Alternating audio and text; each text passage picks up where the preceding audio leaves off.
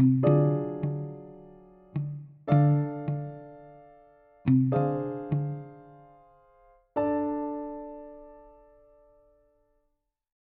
sea crashes in, and the shoreline is bright as an oyster. I'm walking down the beach with a bag of chips in one hand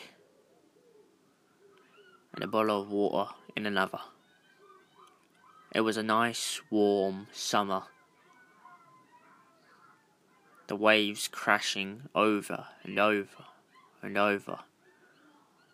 The children playing on the sand, building sand castles. Me and my partner splashing about in the waves as they came crashing upon the shore.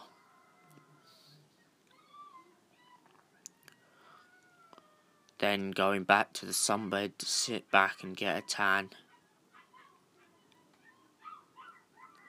The fresh smell of seawater with salt always reminded me of my salt and vinegar I put on my chips.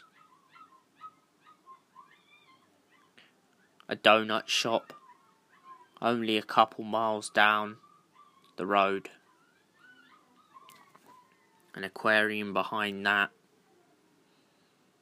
A large aquarium filled with all sorts of sea life fish,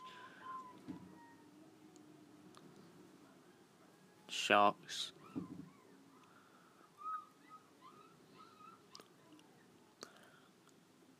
I'm walking past that seaside now, the gulls quailing in the background. And as I walk, I remember the days when I would look up at the sun and the bright blue sky and the joy I would feel in my heart.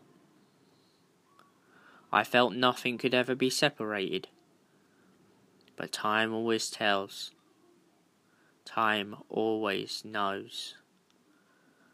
No matter how much I try to fade out the memories, they will always be there.